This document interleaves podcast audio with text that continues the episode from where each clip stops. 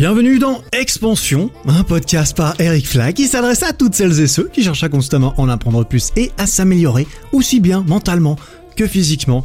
Et aujourd'hui, la suite et la fin, normalement je l'espère si tout va bien, de euh, comment je suis tombé dans l'entrepreneuriat avec cette troisième partie. Alors dans, la partie numéro 1, épisode 28 du podcast, j'ai raconté mes études qui m'ont un petit peu, euh, voilà, qui, étaient les, les préliminaires de, tout cela. Dans l'épisode numéro 2, j'ai parlé de comment trouver l'idée. J'ai, enfin, en gros, j'ai parlé de comment j'ai réussi à ne pas trouver de stage, à me retrouver au service civil, à faire un travail manuel pendant six mois qui m'a libéré beaucoup d'espace mental pour laisser libre cours à ma, curiosité euh, intellectuelle notamment, qui m'a permis de goûter plein de choses, de plein, plein de contenus, de creuser ceux qui me parlaient le plus, comme le marketing digital notamment, et, et comment à la suite de tout ça, l'idée de lancer mon agence de marketing digital est né. Et c'est donc le sujet de ce troisième épisode qui devrait conclure cette petite série.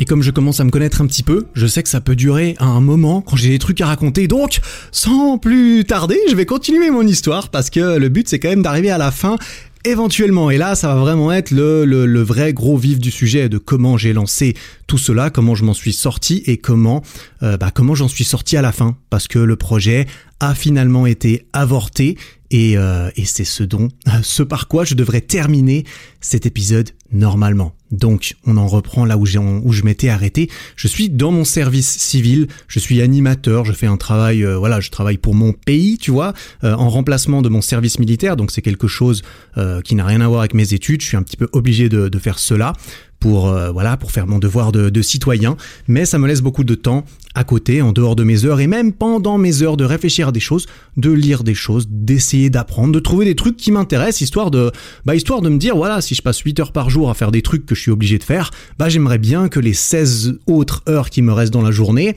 euh, bah elles soient pas mal. Alors moi j'aime bien dormir donc à ce niveau-là on est déjà bien, mais il en reste encore quelques-unes euh, en plus de ça et, et c'est pour ça que euh, je me suis laissé partir un petit peu à gauche à droite.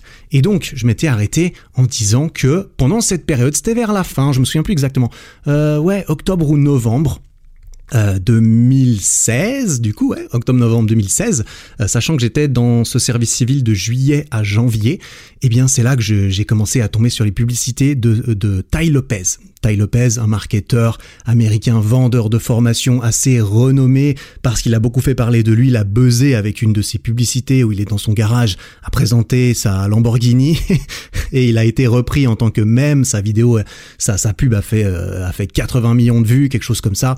Bref, le mec est assez, euh, a, fait parler de lui jusque, jusque par chez moi manifestement. Et j'ai commencé à regarder un petit peu ce qu'il faisait, j'ai suivi un petit peu ses vidéos YouTube, etc. Je, je me renseignais, je suivais lui, Gary Vaynerchuk, je lisais pas mal de livres euh, à côté sur le marketing, un, poil sur l'entrepreneuriat, étant donné que ces mecs euh, sont plus ou moins vraiment des entrepreneurs, ben tout ça, je me suis dit ouais, c'est un petit peu lié, c'est peut-être un petit peu ça qui m'intéresse. Et un beau jour, ce mec, Ty Lopez, il sort une nouvelle formation, tu vois, sa formation qui s'appelle Social Media Marketing Agency donc agence de marketing par réseaux sociaux, agence de marketing digital. Et en gros, cette formation, elle t'apprend, elle t'apprenait, je sais même pas s'il existe encore, en vrai, je sais qu'elle a eu beaucoup de succès, euh, elle t'apprend comment lancer ton agence de marketing digital. En gros, la formation t'accompagnait de façon à, euh, à réussir à aller pitcher tes services à des entreprises, comme quoi Bonjour, je peux m'occuper de vos réseaux sociaux, je peux m'occuper de votre page Facebook, de tout cela, pour vous faire gagner de l'argent grâce aux réseaux sociaux. Et ça t'apprenait comment euh, créer un peu ton agence, comment ça t'apprenait comment gérer un petit peu tout ça, parce qu'il faut savoir le faire avant de vendre des services, il faut quand même être assez compétent. Mais il faut reconnaître que la, formation se présentait, se, se, se, concentrait plus sur comment réussir à avoir des clients, comment réussir à avoir ses premiers clients, plutôt que comment euh, bien servir tes clients après les avoir eus ou bien euh, comment euh, bah ouais c'est c'est en, gros c'était un petit peu plus bah c'était ça hein, qui vendait. Ce, ce mec il, il, vend il vend beaucoup de rêves concrètement. Et le rêve bah certains arrivent à le concrétiser en argent et certains n'y arrivent pas. Si tu si tu te débrouilles bien tu pouvais effectivement bah choper pas mal de clients le, qui des clients qui payent beaucoup sauf que voilà ça c'est sympa mais après il faut s'en occuper etc quoi qu'il en soit tout ça moi ça m'a vendu un peu du rêve. Je me suis dit mais c'est c'est stylé. Moi je je m'intéressais de plus en plus au marketing digital, je me disais ok, euh, il y a clairement moyen de faire de l'argent, il y a clairement moyen de faire gagner de l'argent aux autres, donc je pourrais, euh, je pourrais peut-être euh, ouais, je pourrais peut-être me laisser tenter, me laisser guider par euh, par ça. Apparemment, il y a une espèce de marche à suivre euh, qui était présentée dans cette formation que j'ai prise du coup, hein, tu l'auras compris. Euh, pas pas donné, hein, ça m'a coûté 700 balles, je crois, sauf erreur. mais du coup, la promesse de la formation, c'était que tu c'était que tu réussisses rapidement à trouver un premier client qui te rémunère régulièrement, d'ailleurs mensuellement plus que le prix de la formation. Mais effectivement, euh, effectivement, c'est ce que j'ai pu, faire. D'ailleurs, hein, moi, ça a fonctionné. Tu vois, elle a été rentable cette formation concrètement. Hein. Euh, clairement, si tu fais pas les choses, bah, ça te coûte juste de l'argent. Hein. Si tu accumules les formations et les trucs euh, chers, tu vas juste te trouver avec un trou, un trou dans ton budget à la fin de, de chaque mois de toutes les formations que tu as achetées. Mais parfois, si tu l'achètes et que tu la suis, bah, apparemment, ça peut fonctionner. Quoi qu'il en soit, j'ai commencé à regarder un petit peu, un petit peu tout ça et à m'intéresser de plus en plus. Et la fin de mon service civil approchait à la fin, euh, voilà, en janvier, euh, gentiment, euh, mon service civil a, a, arrivé à sa fin. Et vu que j'avais pas cherché d'autres stages pour terminer mon master, je savais que la pause service civil allait s'arrêter et qu'il fallait qu'il fallait ensuite, voilà, j'avais plus le choix, terminer mon master. Et terminer mon master, ça voulait dire écrire un mémoire, soit en faisant un stage, soit en faisant un sujet de recherche, un sujet de recherche en finance, hein, normalement, parce que parce que c'était un master en finance. Sauf que Eric, quand il a terminé son service civil, il avait pas envie de faire de la finance. Eric, il a jamais eu envie de faire de la finance. La finance, ça n'a jamais été une passion pour moi, comme je l'ai expliqué dans le premier épisode, probablement au niveau de mes études. C'était un peu un choix par défaut, c'était un peu un choix par challenge. Je me suis dit, ok, euh, la finance apparemment c'est dur, euh, bah moi je vais essayer parce que j'aime bien essayer les trucs durs. Et là, j'en étais, j'avais toujours la même mentalité, figure-toi. Euh, quand je suis sorti de là, je me suis dit, euh, ben en fait, j'ai pas envie de faire de la finance. Moi, j'ai envie de, de tenter ce challenge avec tout ce que j'avais consommé, tu vois, c'était pas un truc qui m'est arrivé un matin en me réveillant, c'était vraiment au fur et à mesure des, semaines euh, à, faire mon travail manuel normal, à remplir mes obligations euh, euh, de citoyen, mais à côté de ça, me dire, ok, et si, et si je pouvais faire ça, et si ça, et du coup, je me renseignais sur comment faire, comment je pourrais éventuellement faire cela, et j'ai trouvé cette formation, et tout ça, bah, quand je suis arrivé à la fin, je me suis dit, tu vois, moi j'ai une personnalité assez obsessionnelle, je sais pas si, si, si, si, tu tu l'avais deviné, en tout cas, généralement, quand j'ai un truc en tête qui m'intéresse vraiment, eh ben ça, ça m'intéresse vraiment. Et, et tout, en fait, tout, généralement, soit ça m'intéresse énormément, soit ça m'intéresse pas du tout. Tu vois, c'est on et off. Il y a, y a pas, y a pas beaucoup d'entre deux. Et euh, ce qui veut dire que soit j'ai envie de faire, euh, bah, tu vois, en gros, ça voulait dire, j'arrive là, j'avais cette idée en tête, j'avais envie de faire cette agence, j'avais envie de lancer ce truc, et j'avais envie de rien faire, de rien faire d'autre. Sauf que dans la vie, on peut pas faire tout ce qu'on veut. Hein, ça, je crois que je crois qu'on l'a on l'a compris. Euh, donc, ça voulait dire, euh, Eric, comment est-ce que tu vas réussir à faire le minimum par rapport à tout ce que tu es obligé de faire, de façon à pouvoir mettre tout le reste de tes ressources dans la seule chose qui t'intéresse actuellement. Tu vois, j'avais eu ça avec la muscu où je faisais que ça, je pensais qu'à ça, j'avais juste envie de faire ça. Et, euh, et là, la muscu, c'était un petit peu derrière moi, ce côté euh, obsession. Et j'en avais trouvé une autre, manifestement, que j'avais envie d'essayer de cultiver. Tu vois, l'obsession et la passion, selon moi, ça se mélange beaucoup et ça peut beaucoup s'entraider. Et je pense pas que être obsédé soit une mauvaise chose tout dépend un petit peu, voilà. Et, enfin bref, c'est peut-être pas le, le, lieu de, de, parler de cela, mais selon moi, c'est pas une mauvaise chose d'être obsédé. Ça dépend un petit peu par quoi et comment tu comment tu traites cette obsession, bien sûr. Mais du coup, moi, ce dont j'étais obligé de faire en rentrant, c'était, enfin, en sortant de, de, de ce mémoire, c'était euh, pardon, en sortant de mon service civil, c'était de terminer ce mémoire académique. Donc il fallait que je trouve un moyen quand même de terminer ce mémoire mais j'avais pas envie de le faire. J'avais pas envie d'aller faire un stage dans une banque. De toute façon, j'en avais pas cherché, j'avais même pas envie. Je me suis dit, ouais, je vais sûrement faire un vieux travail académique bidon où je vais faire un sujet de recherche en finance sur un truc qui m'intéresse pas du tout. Ça va me prendre quatre mois, mais, au moins ça sera terminé. Sauf que, euh, voilà, moi j'avais cette mentalité où euh, j'avais gentiment fini par comprendre que si on essaye de se créer des opportunités euh, pendant ces moments où on croit qu'on est juste coincé à, rien faire toute la journée, comme comme dans ma première affectation de service civil où je me suis rendu compte en fait de l'opportunité qui s'offrait à moi de, tout le temps libre que ça me ça me dégageait, d'être quand même obligé de passer 8 heures par jour à faire ce que j'avais pas envie de faire. Eh ben je me suis dit ok, est-ce qu'il y aurait pas moyen de moyenner un truc vis-à-vis vis-à-vis de tout ça? Et de réussir à, avoir le beurre et l'argent du beurre, tu vois, parce que si t'essayes pas d'avoir les deux, bah tu peux pas. Et là, je me suis dit, il y a, peut-être un truc à essayer. Et donc, tu l'auras compris, dans ce cas de figure, pour euh, euh, pour euh, pour avoir le meilleur des deux mondes, il fallait que je puisse écrire un mémoire académique sur le lancement de mon agence de marketing digital donc quelque chose qui n'a absolument rien à voir avec la finance. Vraiment, hein, ça, ça, ça aurait à voir avec ma faculté, tu vois, de, de HEC, de commerce, de business, tout ça, tout ça. Sauf que moi, j'étais pas en master marketing. Là, ça aurait été parfait. Là, il m'aurait, il m'aurait, il m'aurait acheté des fleurs en mode, waouh, franchement, euh, génial, euh, super, vas-y, on t'encourage. Sauf que là, j'étais en, enfin, connaissant les, les, sujets de recherche académique de finance, vraiment des trucs pompeux sur des, sur des simulations de, de, de, prix à la bourse et encore, tu vois, c'est vraiment un, un, gros stéréotype que je te sors parce que j'en ai aucune idée de ce qu'on étudie en finance, tu vois. Aujourd'hui, j'en sais toujours rien. Donc, euh, donc je me dis, ok, bon, si j'essaye pas, on va pas me proposer, on va, quelqu'un va pas venir toquer à ma porte pour me dire, hé Eric, euh, et, si, euh, si t'essayais de magouiller un truc, parfait. Bah non, forcément, il fallait que je demande, sinon j'aurais rien eu. Et du coup, ce que j'ai cherché à savoir, c'est si je pouvais faire ça. Donc, j'écris un email au directeur du master euh, en finance de ma faculté, donc le mec qui est tout en haut de la faculté euh, en finance, parce que je me dis, ok, s'il y a quelqu'un qui sait si j'ai le droit, si, si j'ai besoin de la permission de quelqu'un, c'est sûrement la sienne. Donc, euh, comment ça s'est passé? Il me semble qu'il était intrigué par mon idée, je lui ai dit, ok, j'ai envie de faire ça, j'ai envie de lancer mon truc, je suis chaud, sauf que je suis pas dans le bon master, est-ce que je peux quand même faire ça? Et là, je crois qu'il m'a invité dans son bureau pour qu'on en discute, on en a discuté, et il a été intrigué, il avait pas envie en fait de me, de me réfréner dans mon idée, parce que faut croire que j'étais relativement euh, convaincant quand j'en ai parlé. Enfin, ça devait s'entendre que je faisais pas ça euh, juste par pure obligation. J'avais vraiment envie d'essayer de lancer ce truc. Et il m'a dit, ok, allez, Balek, il m'a dit, euh, ça marche. Bah écoutez, faites ça. Hein, de toute façon, c'est moi qui décide. Hein, concrètement, c'est ça que ça voulait dire. Et il m'a proposé de me, de me suivre, du coup, parce que en fait, quand tu as un, mémoire, et eh ben tu, tu es suivi par un professeur euh, devant lequel tu défends ton mémoire à la fin et qui te donne une note pour te dire, ok, le mémoire est bien, ok, le mémoire est pas assez bien, et, euh, et tout le long, tu as des petits échanges avec pour euh, l'informer de l'avancée, de façon à ce que à ce que tout se passe bien, qu'il réponde à tes questions, etc. Sauf que lui, tu vois, c'est un, un, un mec de finance, c'est, c'est sûrement un, c'est un énorme boss en finance. Après, c'est vrai que pour lui, tout ça, c'est c'était pas vraiment, euh, c'était pas vraiment son domaine d'expertise le, le, plus complet. Quoi qu'il en soit, il me propose de me suivre et du coup c'est parfait. J'ai été demandé et rien qu'en demandant, eh ben j'ai eu exactement ce que je voulais. Donc forcément, je j'ai pas regretté. Et là donc, manifestement, tout semblait s'être aligné pour que je puisse lancer mon projet dans, dans des bonnes conditions en plus. Donc, pour, euh, pour essayer de résumer un tout petit peu ça et de répondre à une question qu'on m'a déjà posée plusieurs fois, en gros, c'est euh, comment avoir les couilles de se lancer dans son projet. Parce que tu vois, trouver une idée, c'est génial, mais oser essayer de l'entreprendre et se jeter, entre guillemets, dans le vide, c'est super dur.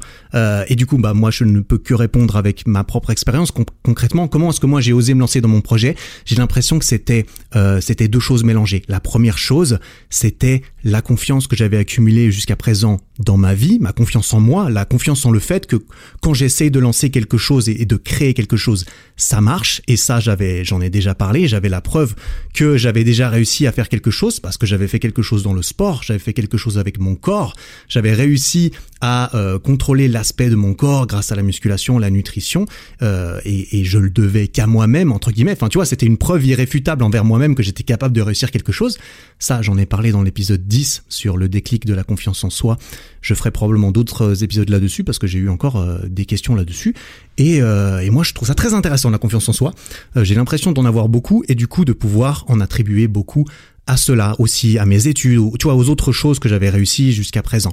Et ça, c'était une partie de la raison pour laquelle j'ai osé lancer. Et la deuxième partie, c'était d'avoir cet ajout de sécurité, tu vois. Le fait de, ok, euh, si tu arrives à lancer ton projet tout en faisant à côté ce qu'on attend de toi, c'est-à-dire euh, avoir un espèce de parachute, une espèce de sécurité, que ce soit une sécurité financière, sociale, tu vois, par rapport au regard des autres, par rapport au fait que tu ne finisses pas dans la rue sans le sou, euh, eh bien dans ce cas, c'est vraiment une deuxième couche de vas-y, lance-toi, parce que là, du coup, ce qu'on attendait de moi, c'est ok, bah pendant les six prochains mois, il faut qu'à la fin des six prochains mois, tu aies validé ton mémoire de master. Donc si j'arrivais à faire ça, et bah j'avais vraiment plus d'excuses. Et là, j'avais plus aucune excuse pour ne pas essayer. J'avais vraiment la, la situation parfaite.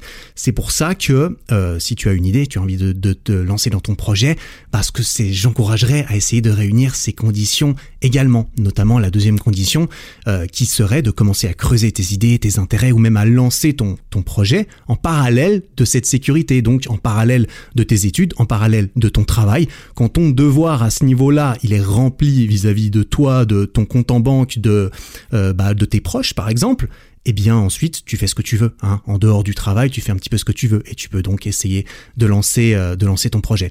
Bien sûr, plus, plus on a de responsabilités et de devoirs, plus c'est difficile. Quand on est responsable d'une famille, par exemple, je suis sûr et certain que c'est beaucoup plus délicat de se dire qu'on peut avoir le temps et l'énergie à mettre là-dedans.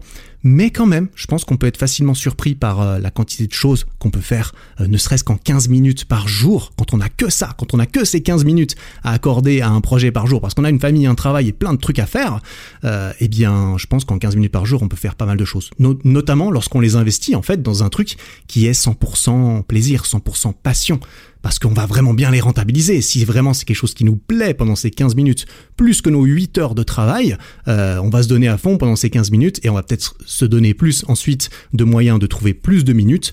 Et puis voilà, 15 minutes par jour, ça peut très bien faire euh, une dizaine de livres lus par an. Et Dieu sait combien de trucs on peut apprendre dans une dizaine de livres si on les choisit bien. Donc voilà, fin, euh, fin de cette parenthèse. Une fois que je sors du bureau de mon professeur, de mon nouveau professeur de, de, mémoire, hein, parce que je m'y attendais pas spécialement en entrant dans son bureau, je me souviens, je sors de ce bureau et je me dis, ok, génial, Eric, bravo, t'as réussi à valider, t'as réussi à valider, à valider ça. Là, je suis euh, parti deux semaines en vacances aux Philippines avec ma copine de l'époque, c'était absolument génial et c'était un petit peu le calme avant la tempête. Je savais que j'avais ces deux dernières semaines pour chiller, mais que quand j'allais rentrer, j'allais me retrouver tout seul dans ma chambre, dans ma vie, pendant six ou neuf mois vide euh, pendant lesquels personne n'allait rien me dire. Enfin, il y, avait mon prof vite fait, mais tu vois, le prof, il est pas là pour te fouetter. Il est vraiment, euh, le prof, il est juste là un peu pour remplir son, son devoir à lui aussi, c'est-à-dire. Euh, bah, c'est-à-dire bah rien en fait. Lui, il a pas de devoir, tu vois. C'est vraiment toi qui as toute la pression. Et, et du coup, je savais que j'allais être tout seul et que j'allais devoir me débrouiller tout seul pour lancer mon projet tout seul, avec personne qui me dit quoi faire et personne qui surveille que je l'ai bien fait. Donc ça, ça fait un petit peu peur aussi, mais oui, bah, bah au bout d'un moment, il faut, euh, il faut essayer. Hein. En tout cas, euh, j'étais suffisamment intrigué par tout cela pour avoir envie. Et en plus, j'avais la pression supplémentaire de, bah Eric, si tu fais rien, t'auras rien à écrire sur ton mémoire, tu passeras pour un abruti. t'auras demandé, t'auras demandé un truc hors sujet, t'as tiré un petit peu sur les, limites du système pour euh, pour ne rien avoir à présenter derrière. Bah voilà, moi j'avais pas envie d'avoir l'air d'un abruti. Du coup, je me suis dit, voilà, il y a suffisamment de pression, suffisamment d'envie pour que je, bah, pour que je lance les choses. Et voilà, donc je suis rentré de vacances, me suis posé devant mon ordi et j'étais prêt, soi-disant, enfin on n'est jamais prêt, je pensais, ouais, enfin j'étais aussi prêt qu'on pouvait l'être, euh, à me lancer dans cette aventure. Heureusement, et c'est d'ailleurs très certainement pour ça que je me suis lancé là-dedans, c'est peut-être même pour ça que je fais des vidéos YouTube, enfin tout ça tout, tout, tout a été suivi, tu vois. Euh, euh, là où je suis aujourd'hui dans ma vie, c'est la conséquence de tout ce qui s'est passé avant. Donc euh, voilà, ce que j'ai mangé, ce que j'ai mangé le matin du 12 janvier 2016, si ça se trouve, ça a contribué à où j'en suis aujourd'hui. Bref, j'exagère. j'exagère peut-être un peu, surtout que je mange pas le matin, donc ouais, ça n'a rien à voir. Mais ouais, quoi qu'il en soit, j'étais très content d'avoir cette formation, d'avoir ce guide, parce que ça définissait clairement les étapes importantes à suivre en guise, euh, en guise de préliminaire et de lancement concret et de recherche de clients quand tu veux lancer ton agence de marketing digital. Parce que moi j'étais un gros noob, enfin j'étais un gros noob, j'avais lu plein de livres, j'avais vu plein de vidéos, mais euh, c'est bien beau de lire des livres et de regarder des vidéos. Si tu vas jamais sur le terrain, tu sais pas ce que c'est que de rechercher des clients. Et ça, je peux te dire que je vais t'en parler juste après. Je suis allé en chercher des clients. C'est c'est une expérience à part entière et ça ça, ça t'en apprend des trucs clairement. Quoi qu'il en soit, la voilà la formation, elle t'apprenait surtout à lancer le truc, à trouver des clients et à réussir à se faire à se faire rembourser le prix de la formation, hein, qu'on se le dise. Euh, c'était pas extraordinaire l'information dedans, mais l'information était cool, elle était assez pertinente. C'était pas Ty Lopez lui-même. Tu vois, lui, lui, il s'en balèque. Hein.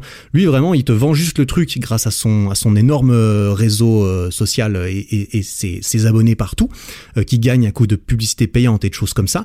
Et derrière, il engage des experts dans le domaine pour que ce soit eux qui te fassent la formation bah voilà, chacun son bise. En tout cas, je sais qu'il est, qu'il est, qu'il est sacrément multimillionnaire, donc euh, ça a l'air de marcher pour lui. Ce qui est sûr, ce qui est sûr, c'est que les gens qui étaient dedans, c'était des directeurs eux-mêmes qui avaient fondé leur propre agence de marketing à eux et qui apprenaient comment faire des publicités sur Facebook, comment euh, prospecter des clients, comment devenir fort sur Instagram, comment présenter les choses au, au business euh, pour bah, pour qui soit d'accord de te donner de l'argent en échange de tes services. C'était beaucoup ça, à ça que ça marchait. Et, ça me, ça m'a servi de guide, ça m'a servi de, de réconfort aussi, d'avoir l'impression d'avoir un plan quand même. Tu vois, j'avais quand même pas l'impression de me jeter dans le vide en mode, euh, il va falloir que je fabrique mon parachute euh, en, cours de chute. donc, euh, donc c'était assez réconfortant. J'avais l'impression d'avoir un peu une checklist comme ça à cocher tout au long du chemin. Et il n'empêche que bah, j'ai dû me lancer. Hein, j'ai dû me lancer. C'était quoi mon but? Mon but, c'était, bah attends, j'ai mon, j'ai mon, euh, j'ai mon mémoire. Hein, il est là à côté de moi. J'ai été le retrouver dans, j'ai été le retrouver dans mes affaires. Je l'ai gardé. J'ai pas gardé beaucoup de trucs. Hein. J'ai pas beaucoup de livres euh, et, tout ça, mais j'ai gardé ce truc parce que c'était un beau souvenir et il s'appelle Creation of a, of a Startup in Digital and Social Marketing. Waouh, t'as eu cet accent extrêmement forcé, euh, la création d'une start-up en marketing digital et social. Ça, c'est le nom de mon mémoire, un truc de euh, ouais 70 pages, quelque chose comme ça quand même. Eh, pas mal, il est bien relié, il est joli, il est tout beau, il y a mon nom dessus. Euh, et, et du coup, bah, il fallait que je lance une agence parce que ce truc, il s'est pas écrit tout seul et surtout ce qu'il y a dedans, ça s'est pas fait tout seul. Et donc, pour avoir une agence de marketing digital, eh ben, il faut d'abord euh, commencer par créer une agence de marketing digital. Il me, semble, hein, en tout cas, c'était ce qu'il fallait faire, euh, soi-disant. Il faut trouver le nom, il faut créer l'identité visuelle, il faut choisir la niche. Voilà, c'était un petit peu ces, ces trois choses qui étaient importantes. Et la première chose importante, du coup là, là, je vais te, te raconter euh, je vais te documenter tout ce, tout ce qui s'est passé. Hein. Concrètement, c'est c'est aussi ce qui est écrit dans mon mémoire. Euh, dans, dans les grandes lignes, je vais pas te faire tous les tous les trucs techniques non plus, mais euh, mais je suis passé par toutes ces étapes et ensuite j'ai documenté toutes ces étapes dans mon mémoire concrètement. Et la toute première chose à laquelle réfléchir, c'était la niche. La niche, c'est quoi? La niche, c'est le thème dans lequel tu te lances. Par exemple, si tu lances euh, une chaîne YouTube, lancer une chaîne YouTube de divertissement, quand tu parles à tout le monde en fait, tu parles à personne. Et c'est très difficile de te faire entendre euh, dans un monde où il y a énormément de gens qui parlent à tout le monde et qui généralement ont des gros moyens pour parler à tout le monde derrière, tu vois. Par exemple, ceux qui, ceux qui te mettent des publicités euh, avant le journal de 20 h eh ben, ils parlent à tout le monde et ils ont énormément de thunes à mettre là-dedans parce que ça coûte ultra cher de faire de la pub. Euh, donc, tu ferais mieux de te choisir une niche. Tu fais mieux de sortir une chaîne YouTube sur le street workout, la musculation au poids du corps comme ça sans matériel, plutôt que de faire une chaîne de fitness. Parce que des chaînes de fitness, il y en a déjà plein. Par contre, des chaînes euh, dans certaines niches, eh ben, peut-être qu'il y en a moins. Et du coup, si tu peux avoir quelque chose euh, de niché, tu peux plus facilement parler aux personnes qui se sentiront plus facilement concernées parce qu'elles se disent ah oui, lui, il parle vraiment à moi. Il parle pas à tout le monde et, euh, et apparemment, moi, je me suis retrouvé là. C'est non seulement il parle à moi, mais en plus, ça doit être un spécialiste. S'il il, ne s'adresse que aux gens qui font comme moi, c'est qu'il doit être fort vis-à-vis de ça. Et ça, c'était la logique que, que quoi, qui me semblait logique du coup pour choisir euh, pour choisir une niche. Et j'ai choisi la niche de la restauration. Voilà. Pourquoi la restauration bah, euh, je sais pas, parce qu'il y avait pas mal d'exemples de restaurants dans cette formation. Pour le coup, je pense que j'ai été influencé par ça, et j'ai aussi euh, été influencé par le fait, ben en fait, bah oui, les restaurants, euh, les restaurants, très souvent, ils sont forts en restauration, mais alors leur site internet, il pue quand il existe, hein, parce qu'il n'existe pas tout le temps. Les réseaux sociaux, ils sont très peu exploités, etc. Enfin bref, sur le papier, ça me semblait génial. Du coup, je me suis dit, ok, la niche, très bien, la restauration. En deuxième, Ensuite, il faut, bah, il a fallu créer le, choisir le nom. Hein. J'ai dû choisir le nom de mon agence. Il a fallu créer le site web de l'agence et créer un petit flyer euh, de l'agence que j'aurais pu donner qui présentait mes services. Tu vois, qui sommes-nous? Euh, Quels sont nos, nos services? Parce qu'on était plusieurs dans l'agence. Hein, sur le papier, t'inquiète, on était plusieurs. Alors ça, ça, je peux te dire qu'il vaut mieux pas trop donner l'impression que c'est toi, euh, 24 ans pas hyper confiant dans, dans ton idée, euh, payez-moi pour que je m'occupe de votre business, tu vois, il, il, va fake it, euh, fake it till you make it. Euh, là, en tout cas, euh, bah, bah, je suppose que ça marche. Est-ce que c'est une bonne chose? Je sais pas. Euh, mais en tout cas, voilà, là, dans, dans ce milieu, c'est ça que j'ai fait. Du coup, le nom de mon le nom de mon agence. Tu veux savoir le nom de mon agence? Marketing du chef. T'as vu? T'as vu, c'était extrêmement. Euh, je me suis dit ouais, il faut que je trouve un nom euh, euh, qui fasse un peu restauration, comme ça, ce sera d'autant plus crédible que en fait, je m'adresse que aux restaurants et donc je suis un spécialiste des restaurants eh oui, monsieur le spécialiste était, était dans la place, tu vois. Et donc j'avais marketingduchef.com, j'avais euh, une page Facebook euh, pour, pour tout cela. J'avais créé un site internet que j'avais hébergé. J'ai dû apprendre à faire un site. Enfin ça j'avais déjà vaguement appris. Non, attends. Mais non, clairement ericlac.com, je suis con, évidemment, ça n'existait pas, bien sûr. Non, c'est à ce moment-là que j'ai appris à lancer un site. Alors un site, tu vois, c'est bateau, hein, lancer un site internet, euh, un site sur une page, tu sais, c'est ces longues pages d'agence qui tiennent en une seule page que tu déroules euh, très longtemps. Euh, du coup, il y a qu'une seule page sur ton site. Tu peux même en avoir des, des thèmes gratuits comme ça. Moi, j'étais sur WordPress. Euh, c'est gratuit. Il faut juste payer l'hébergement et le nom de domaine. Du coup, donc j'ai fait tout ça. Hein. Ça, je te passe un peu les détails. C'est long, c'est un peu rébarbatif. Je suis allé regarder les plein de sites d'autres agences. J'allais regarder les sites des agences des mecs euh, de, de la formation pour m'inspirer de, de, de ce qu'ils font, de comment ils présentent les choses. Si eux ils présentent les choses comme ça et que leur agence marche bien, c'est que ça doit bien le faire. Si tu fais ça, forcément, tu t'inspires de, ce que font les autres.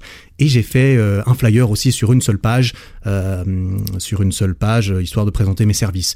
J'ai dû choisir un logo. Mon logo, c'était une toque de chef avec... oh putain ça, ça sonne cheap quand je le dis maintenant en fait, et c'était assez cheap. Hein, c'est moi qui l'ai. Je me souviens, j'ai été chercher une, vieille pas, une vieille photo de toc sans copyright. Je l'ai déformé un petit peu ou alors elle avait des copyrights. Je me souviens plus. En tout cas, je l'ai déformé.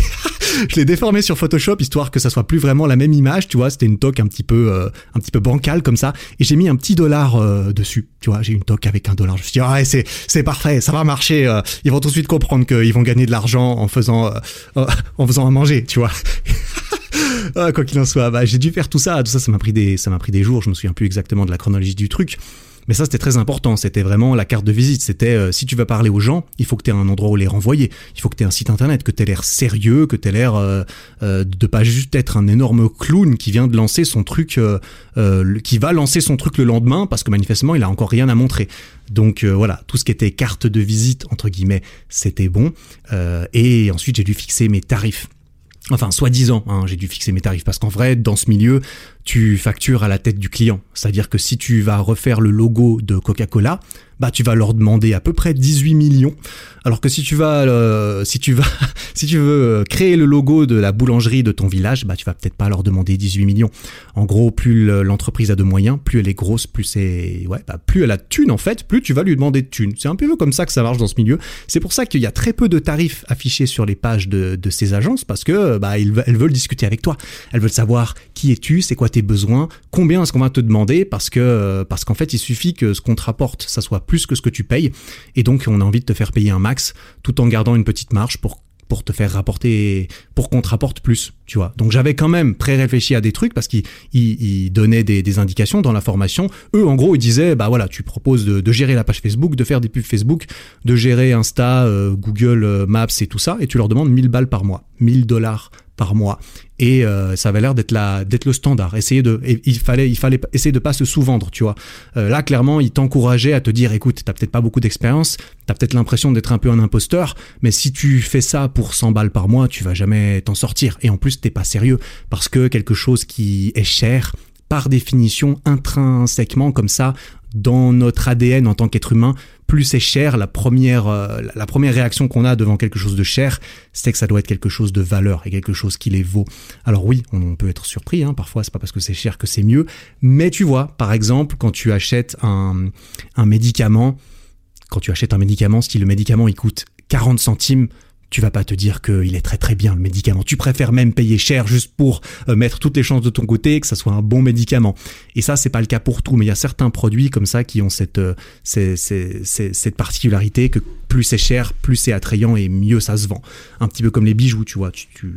Il y, a beaucoup de valeur qui est accordée au prix que c'est et la valeur que tu donnes à la chose est également euh, en, en concordant, en, en fonction du prix que tu as payé. Bref, je m'égare un petit peu dans un cours de marketing. Ce n'est pas vraiment le but, même si, même si on va pas mal en parler dans cet épisode. Hein, je crois que, je crois que t'as compris le thème.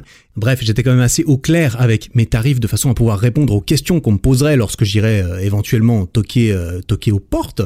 Et, euh, et, voilà, une fois que toute cette administration de création d'images de, marque et tout ça, et de, un peu de bullshit quand même, hein, enfin voilà, c'était un petit peu l'impression que pouvais gentiment avoir, euh, bah, une fois que tout ça c'est fini, le début de la prospection de clients et donc de restaurants allait commencer.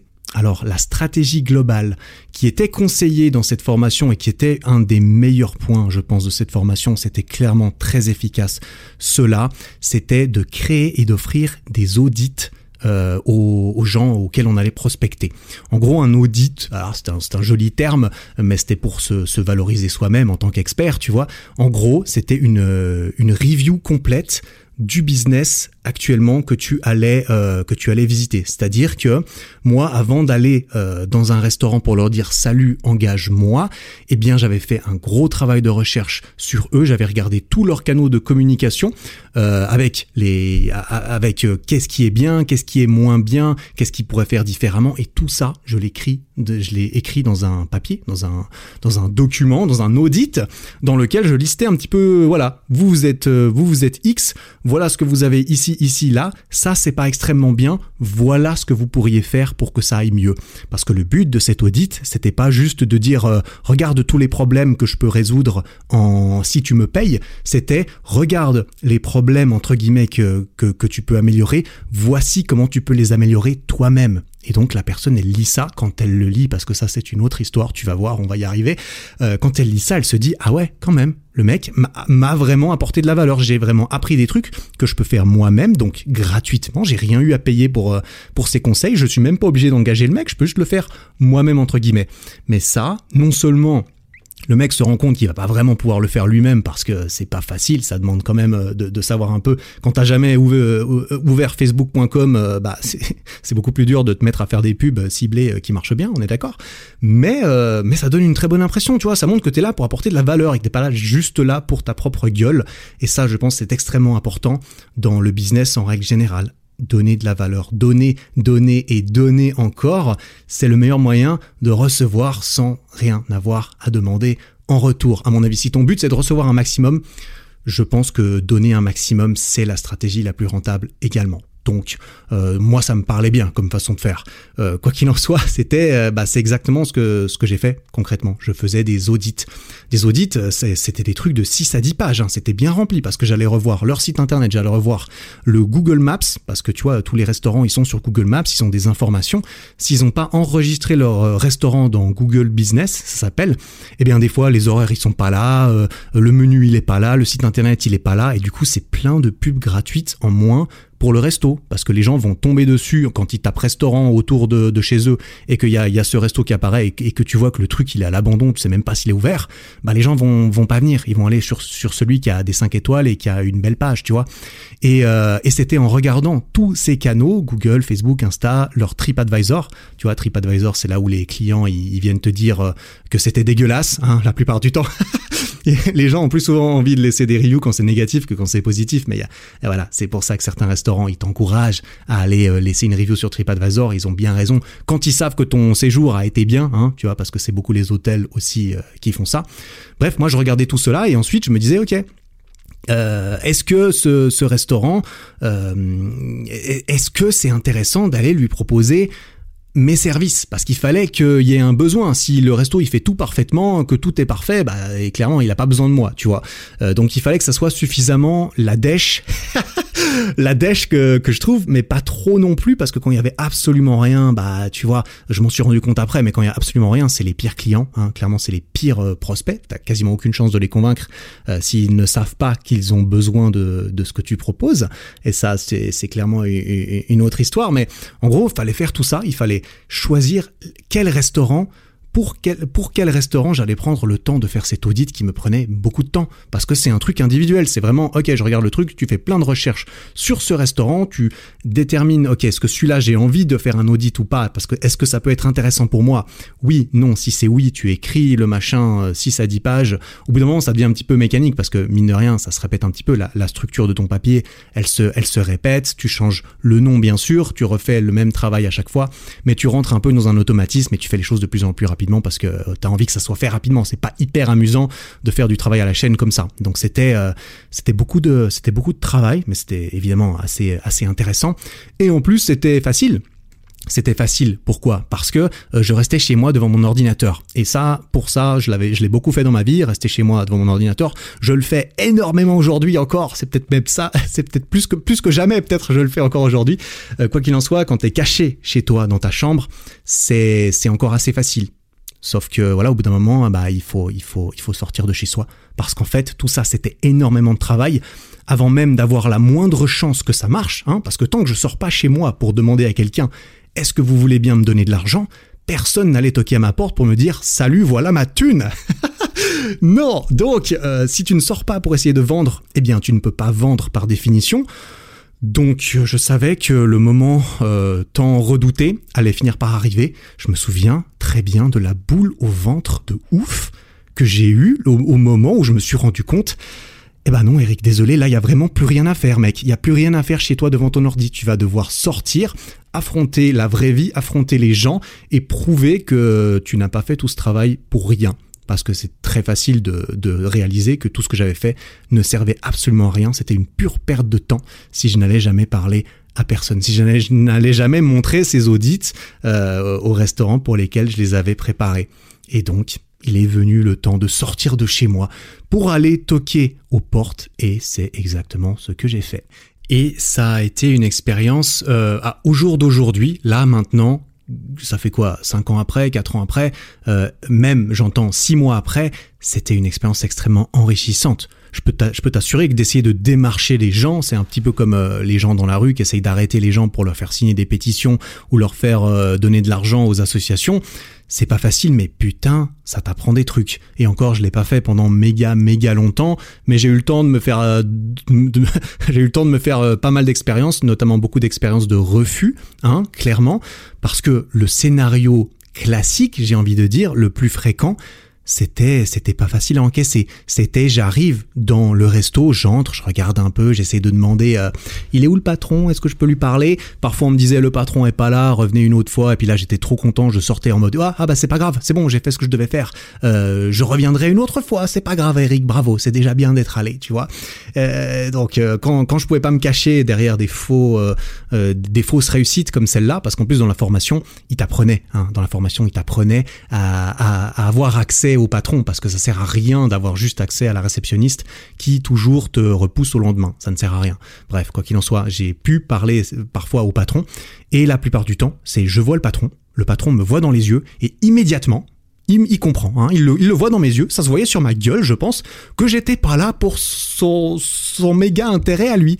Parce que lui, des prospecteurs et des mecs qui veulent son statut, apparemment, il en voyait souvent. Et, et ça m'est arrivé régulièrement, parce que combien j'en ai fait, je sais pas, j'en ai fait beaucoup, euh, enfin beaucoup, je sais pas ce que ça veut dire beaucoup, j'en ai fait au moins 20, je sais pas, 20, 30, je sais plus exactement, et eh ben le mec me renvoyait directement, il me claquait la porte au nez directement. Et, euh, moi j'étais j'étais là en mode non mais regardez j'ai fait quelque chose pour vous euh, ça va vous aider etc mais ça ils l'entendent tous les jours. Tous les jours les mecs qui veulent leur vendre des trucs pour leur propre intérêt. Et j'étais là pour mon intérêt à moi aussi et, premièrement, évidemment, eh bien, euh, il envoie tous les jours des gens qui, qui soi-disant vendent du rêve et veulent absolument euh, que tu lises quand même euh, ce que ce que t'as préparé pour eux. Et, et, du coup, je me retrouvais dehors en mode non, je ne veux pas, je veux même pas vous écouter, je veux même pas voir ce que vous avez soi-disant fait pour pour essayer de me prendre de l'argent. Et je me retrouve dehors avec deux jours de travail qui sont passés sur cet audit qui ne sera jamais lu par le mec en question. Et ça, ça fait un peu mal au cul, ça fait un peu mal au cœur, mais tu te rends vite compte que ça fait partie du game et que et que c'est à ce moment-là que la plupart des gens ils abandonnent en fait. Et c'est soit là que tu décides de rejoindre la masse des gens qui ont abandonné après les deux premières portes claquées, ou alors que tu de, de remonter l'entonnoir des gens qui finissent par y arriver, c'est-à-dire ceux qui s'attardent suffisamment longtemps jusqu'à ce que éventuellement ça marche, et ça marche. Enfin, si, si, tu as une formule perdante, eh bien, peut-être que ça ne marchera jamais. C'est pour ça que c'est important de se remettre en question et c'est ce que j'ai fait. je vais en parler juste après. Mais euh, voilà, globalement, c'était ça. Hein. C'était des refus, c'était frustrant, c'était difficile, c'était effrayant hein, parce que quand tu t'es fait claquer la porte euh, au nez quatre fois, bah la cinquième fois tu te dis ok super ça va être euh, la même chose, ça va être désagréable et peut-être même que tu essayes un petit peu moins, du coup tu es un petit peu découragé, je sais pas. Il y a quand même eu des personnes qui étaient d'accord de, m'écouter. Hein. Je suis tombé sur des gens très sympathiques j'ai une, petite vieille, oh, elle était trop chou, euh, dans son petit café là, je, l'avais trop mal choisi ce café. Enfin, j'avais trop mal choisi mes mes mes, prospects, mes euh, mes restos. Enfin, voilà, bah j'ai appris quoi. C'est comme ça que j'ai appris. Mais la meuf, elle m'a écouté, j'ai eu l'occasion de présenter mon pitch, de présenter mon audit, de montrer aux gens, regardez ce que vous pourriez faire, voici comment vous pourriez le faire, voici éventuellement, si vous voulez aller plus loin, ce que moi je pourrais faire pour vous. J'ai pu parler ça de, de ça et c'est extrêmement euh, enrichissant de d'avoir à faire cette présentation devant quelqu'un. Quand c'est la première fois, tu connais pas la personne, t'es je suis juste un abruti d'étudiant qui a jamais rien qui a jamais rien fait de très professionnel dans sa vie et, du coup j'ai pas une expérience d'orateur euh, ou de vendeur euh, extraordinaire j'en ai pas j'en avais pas du tout et donc j'ai appris sur le terrain littéralement les pieds dans le les pieds dans la merde à aller de porte en porte et, euh, et, à la fin, généralement, c'était ok, très bien, bah ouais, ça a l'air cool, mais moi j'ai pas de thune en fait. J'ai pas de thune, t'as l'air très gentil, euh, voilà, j'ai pas de thune. J'ai pas de thune, ça je l'ai beaucoup entendu aussi, hein, évidemment. C'est la réponse facile, de toute façon, qu'est-ce que tu veux répondre à ça? Le mec te dit, bah désolé, j'ai zéro thune. Ok, bon, bah si vous avez zéro thune, je suppose que je suppose que vous en avez pas à me donner, hein. Euh, et là, et la goutte d'eau qui a fait déborder le vase de de, de, la remise en question, c'était le dernier, le tout dernier entretien que j'ai eu euh, avec un avec un patron de resto. Je me souviens très bien, le mec, je lui présente tout mon bail, il est il est relativement content, il est relativement satisfait, mais il me met un truc euh, inébranlable et j'ai l'impression que je ne peux absolument rien répondre à ce genre d'objection.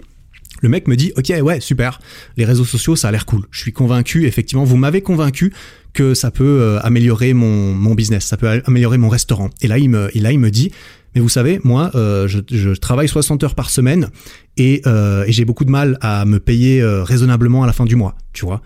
Et, euh, et, en plus de ça, déjà ça c'est difficile à, à, à, contrer.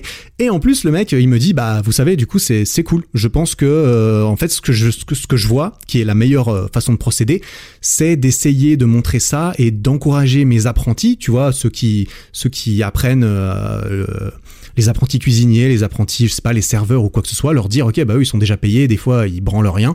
Du coup je vais leur dire d'aller euh, jouer un petit peu avec Facebook et puis euh, et puis comme ça peut-être que ça pourra creuser un petit peu cette histoire sans avoir à payer un mec 1000 balles par mois pour qu'il pour qu'il le fasse, tu vois. Euh, donc qu'est-ce que tu peux répondre à ça? Bah là j'ai pas grand chose à répondre. J'ai dit ok je suis entièrement d'accord avec vous monsieur, je ferai exactement la même chose. Et donc je rentre chez moi, je me remets en question, je remets en question ma niche parce que euh, là il y avait clairement quelque chose à changer et j'ai changé quelque chose. Parce que je me suis rendu compte hein, tu vois c'est comme ça qu'on apprend. J'aurais pu le savoir dès le départ si on me l'avait bien fait comprendre d'une façon ou d'une autre. Mais même si tous les restaurants on avait besoin, tous ceux chez qui j'ai été, euh, ils avaient besoin de mes services, j'avais été convaincu qu'ils avaient besoin de ce que j'offrais et que euh, ça, ça leur servirait eh ben juste le fait que les gens en aient besoin, c'est pas du tout suffisant. En fait, je me suis rendu compte qu'il y a toute une liste de choses à cocher pour que ça puisse éventuellement être un bon prospect et, quelqu'un qui vaille la peine d'aller euh, d'aller euh, d'aller discuter avec. Il faut que il faut que la personne avec laquelle tu parles, eh bien, elle voit déjà la valeur et le profit que ça peut ajouter à leur entreprise. Hein. Il faut déjà qu'ils qu comme ce dernier restaurateur que oui, les réseaux sociaux ça peut m'aider à faire avancer euh, mes objectifs professionnels.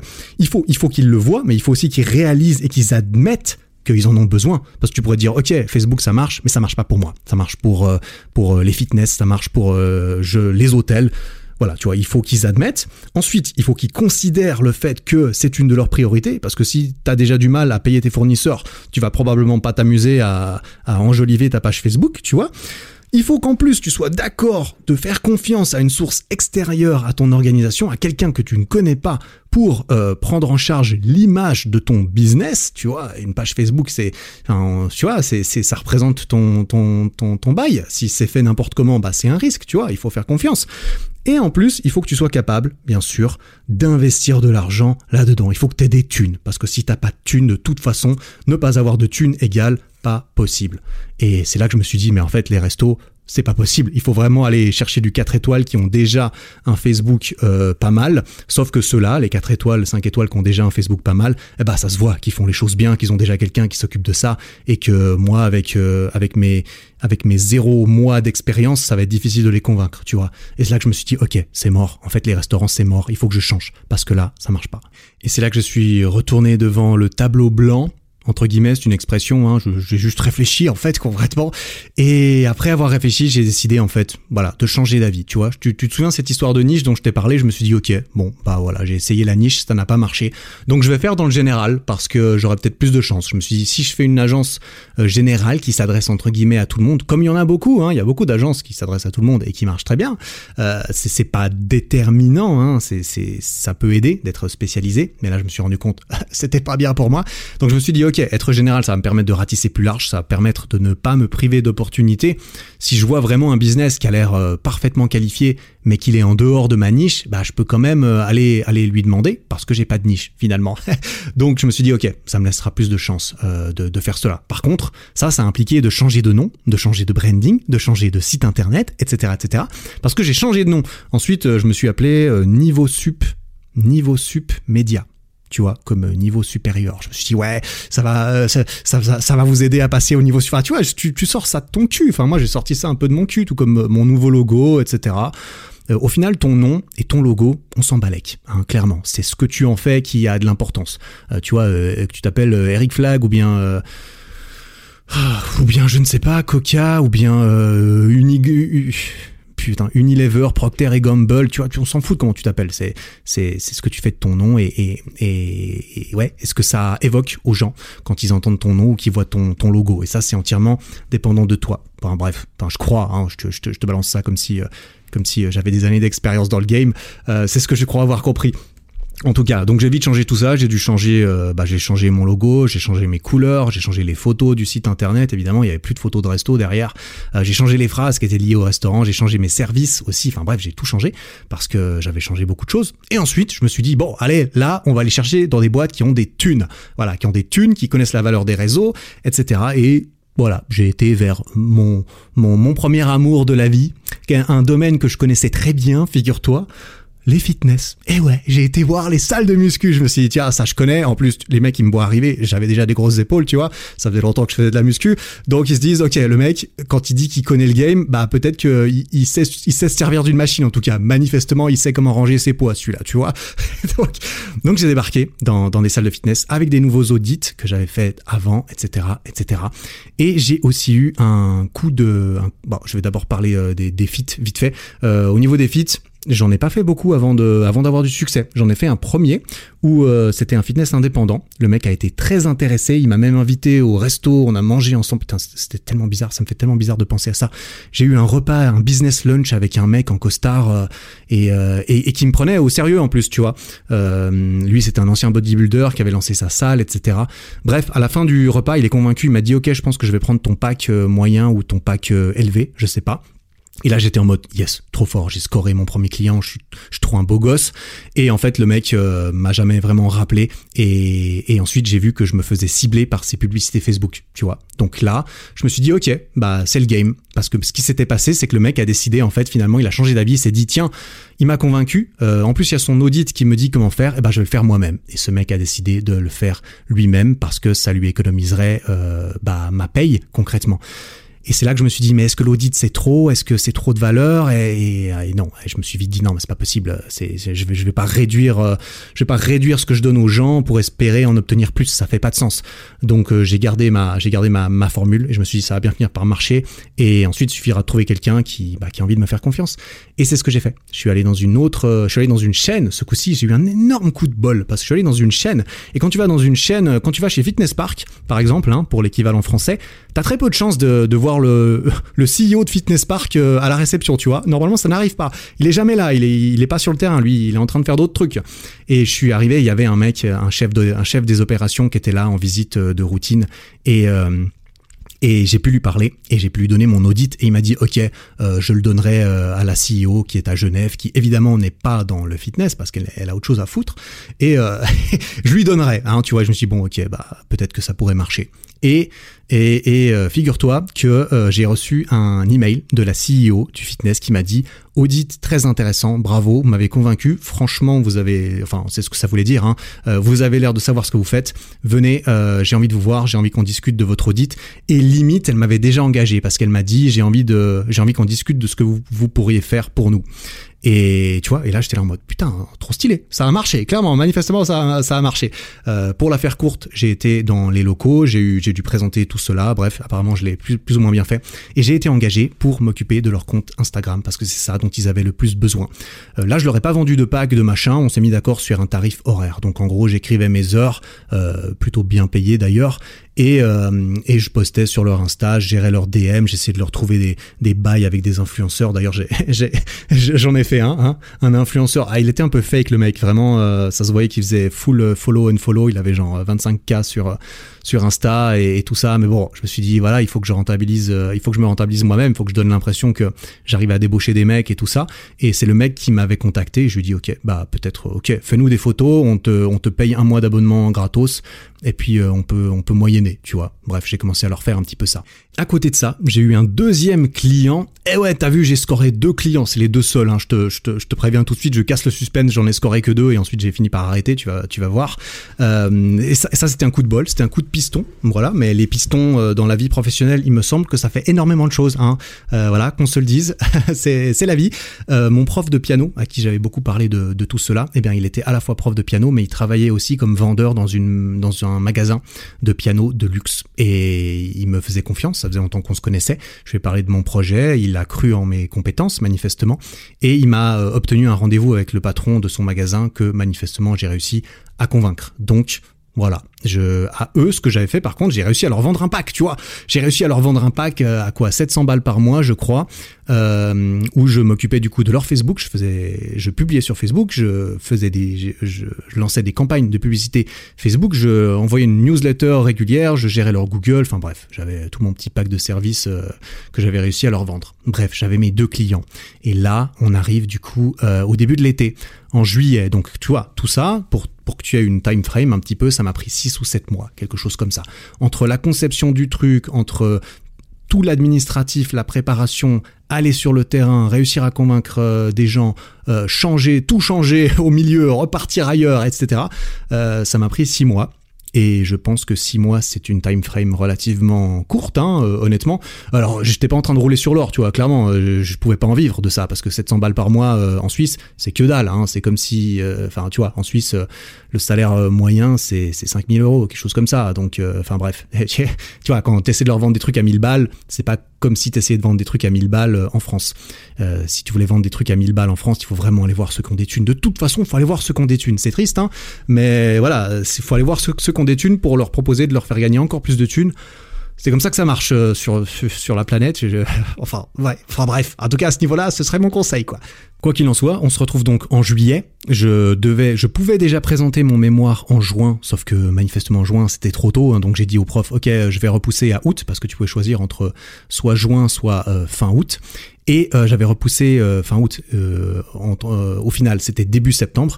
Donc je savais que début septembre c'était ma prochaine et plus ou moins dernière échéance pour pouvoir présenter mon mémoire. Et là c'était parfait. je me retrouve en juillet et je me dis, ok, j'ai réussi j'ai réussi mon pari en fait. Je me suis dit, mon pari en fait, euh, c'était de au moins pouvoir faire le minimum, tu vois. Et le minimum, je l'ai, je l'ai mentionné, le minimum, c'est réussir mon mémoire. Parce c'était ça, en, vrai, euh, euh, tu vois, mon devoir envers euh, envers la, la, la, la société, mon, mon, filet de sécurité, c'était de quand même réussir à faire ce, ce qu'on attendait de moi et donc finir mes études. Et là, je me suis dit, ok, j'ai lancé mon entreprise, j'ai prospecté des clients et en plus, j'ai réussi à en avoir c'est bon, j'ai de quoi écrire un mémoire solide normalement, qui en plus se, conclut sur un succès, parce que évidemment j'aurais pu écrire un mémoire euh, et, la conclusion c'était, euh, eh ben j'ai raté, manifestement les restaurants c'est pas la bonne niche, voilà j'ai essayé, essayé pas pu. Ça aurait fait un bon mémoire aussi, parce que tu vois après il suffit de présenter le truc et puis euh, c'est et puis voilà tu fais un peu de blabla, euh, tu remplis un peu plus de, pages s'il faut. Ah bref tu vois tu, te débrouilles hein, de toute façon, voilà c'est comme ça dans les études, il faut se débrouiller, il faut faire ce qu'on te demande et j'aurais pu m'en sortir mais là, sur le papier, c'était parfait. Donc je me suis dit, ok, j'ai ces deux clients, je vais m'occuper de ces clients tranquillement. Et, en parallèle, bah, je vais devoir écrire mon mémoire. Et ça, c'est ce que j'ai fait. Euh, voilà, j'ai donc donc j'ai arrêté de prospecter à ce moment-là. Et c'est la dernière fois de ma life que j'ai prospecté euh, comme ça. Hein. Je, te, je te le dis tout de suite, j'ai jamais recommencé. Mais j'ai arrêté de prospecter et j'ai commencé à écrire mon mémoire euh, non-stop hardcore pendant un mois, un mois et demi pour euh, écrire tout le truc, pour pouvoir, euh, bah, pour pouvoir terminer tout ça et pour pouvoir le présenter début septembre. Donc, comme je l'ai dit, je me suis retrouvé avec un bon petit, euh, bon petit papier de 80, ouais, 80 pages et tout ça. J'ai dû le mettre en page, hein, j'ai dû faire un peu de blabla et de bullshit académique pour que ça rentre dans tout ça. Parce que oui, j'ai documenté mon, ma création d'entreprise là-dedans, mais j'ai aussi dû faire du blabla. Par exemple, l'introduction, j'ai dû dire, j'ai dû expliquer l'état des réseaux sociaux en Suisse actuellement, euh, grosse croissance dans le monde, enfin plein de trucs que j'ai sortis de Wikipédia ou je, ne sais quoi. Euh, j'ai cité mes sources bien sûr parce que t'es obligé, mais euh, voilà, c'était pas c'était pas révolutionnaire ce que j'ai écrit. Ben, j'étais obligé, hein, j'ai dû sortir un abstract, enfin tu vois, j'ai dû formater tout ça évidemment parce que il fallait que ça soit quelque chose de, sérieux et c'était quelque chose de sérieux bien sûr. C'était un sujet de recherche et il fallait que il fallait que il fallait que je, le mette en page. Donc voilà, c'était assez chiant, hein, je vais pas te mentir, c'était un peu la corvée hein, pendant un mois d'écrire ce truc. L'avantage, c'est que je parlais de quelque chose que j'avais bien en tête parce que je venais de tout faire. Donc en gros, je me suis retrouvé devant mon ordi, mais je savais par où commencer. Tu vois, je savais que, ok, je sais exactement à quoi ça doit ressembler. Euh, tout ce que je dois écrire dedans, je l'ai fait, ou presque, hein, sauf ces introductions pénibles que j'ai dû sortir de nulle part. Et il euh, n'y a plus qu'à il n'y a plus qu'à le faire. Donc c'est ce que j'ai fait. Je l'ai bien rempli. En plus, j'avais déjà écrit une partie de ce mémoire parce que dans ce mémoire, concrètement, euh, tous mes, j'ai mis un exemple d'audit. Tu vois, ça m'a rempli 8 pages de mon mémoire. Génial. J'ai mis tous mes flyers promo. Euh, j'ai mis des captures d'écran de mes services, de mon site internet. Enfin bref, j'ai bien rempli le machin. Tu vois, parce qu'en plus, euh, les clients ça c'est un autre truc que je vais mentionner vite fait. Il y a, plein de choses que j'ai pas mentionnées euh, de techniques hein, vis-à-vis des clients et, de choses comme ça, parce que ça dépasse clairement le cadre de, de cet épisode. Mais euh, quand les clients ont, accepté euh, de travailler avec moi, mes premiers, eh ben derrière il y avait un, onboarding, il y avait un formulaire, un Google, un Google Form à remplir euh, avec plein de questions sur leur business, sur leurs expériences marketing, sur ce qu'ils ont essayé, ce qui a marché, ce qui n'a pas marché, etc., etc. histoire de bah, d'essayer de, bah, de leur fournir exactement le, bah, le meilleur service possible, tout simplement. Et j'avais aussi mis cet exemple de formulaire de mon truc. Enfin bref, tu vois, voilà, j'avais j'avais fait mes bails, j'avais l'impression d'avoir euh, quand même pondu un papier euh, relativement à la hauteur de ce que j'avais l'impression d'avoir plus ou moins fait. Donc j'étais j'étais j'étais assez content, sauf que comme je l'ai dit, ça m'a pris un mois, un mois et demi d'écrire ce truc. Et en parallèle, ben je travaillais avec mes clients. Et forcément, hein, j'ai pas tout arrêté comme ça. C'est pas euh, le mec qui signe et puis ensuite t'as plus rien à faire. Bah non, il faut s'en occuper derrière des clients. C'est bien beau d'aller les chercher, mais il faut s'en occuper. Et, euh, et, plus j'avançais dans l'écriture de mon papier, plus je me dirigeais vers la conclusion de mon papier. Euh, et la conclusion de mon papier, c'était quoi? C'était une happy end, une happy end ambitieuse et prometteuse. Parce que là, dans la conclusion, bah, je vais pas te la lire. En plus, euh, elle est en anglais. C'est une page, ouais, parce que j'ai tout, j'ai dû tout écrire en anglais. En plus, bien sûr. La conclusion, c'était ok, j'ai trouvé deux clients, c'est génial. Ce que je vais faire maintenant, c'est c'est me concentrer sur la prospection parce que c'est le seul moyen de faire grossir la boîte, hein, parce que maintenir ses clients c'est génial, mais tu n'as pas de croissance si tu ne cherches pas plus de clients. Donc si tu arrêtes de prospecter, tu ne, tu ne crois plus, donc tu es obligé de continuer de chercher des gens. Et puis, euh, et puis je vais quand même bah, maintenir mes clients actuels et dans le but de trouver des clients pour avoir suffisamment d'argent, pour pouvoir outsourcer du travail de maintenance et de, et de gestion de clients à d'autres personnes, par exemple des freelances, de façon à ce que ça soit pas trop cher euh, pour moi. Bien sûr, je ne pouvais pas engager quelqu'un. Enfin, tu vois, j'avais des beaux projets d'avenir sur le papier, sur la croissance de ma boîte. Sauf que tout ça, c'est exactement l'inverse de ce que je pensais réellement. c'est tout l'inverse de ce que j'avais envie de faire. En fait, plus j'avançais dans l'écriture de ce papier, et plus je me disais, ouais, euh, super, ambition, grosse boîte, tout ça, plus je me rendais compte qu'en fait, j'avais pas envie de ça. J'avais pas envie de ça. Pourquoi? Parce que j'avais de plus en plus d'expérience de, de, bah, de travailler avec mes clients, typiquement. Tu vois, ce milieu, c'est full prospection, en fait. C'est l'image que j'en avais de plus en plus. C'était qu'en fait, dans ce modèle, en tout cas, de prestation à tarif fixe dans lequel je m'étais, je m'étais coincé, hein, typiquement, c'est salut, tu me payes 1000 balles par mois, et puis moi je te fais ça. Ben, en fait, peu importe la quantité de travail que je fais pour le client, il va me payer pareil, tu vois. J'ai un salaire en fait, j'ai un salaire. Je me sentais comme un employé au final. J'avais l'impression, ok, en fait, je suis juste un employé, je suis payé un salaire fixe, je travaille. Pourquoi? Eh ben, je travaille comme un employé pour faire grossir le business de quelqu'un d'autre. Hein, mon but, c'est de leur faire gagner de plus en plus d'argent. C'est ce que je leur vends.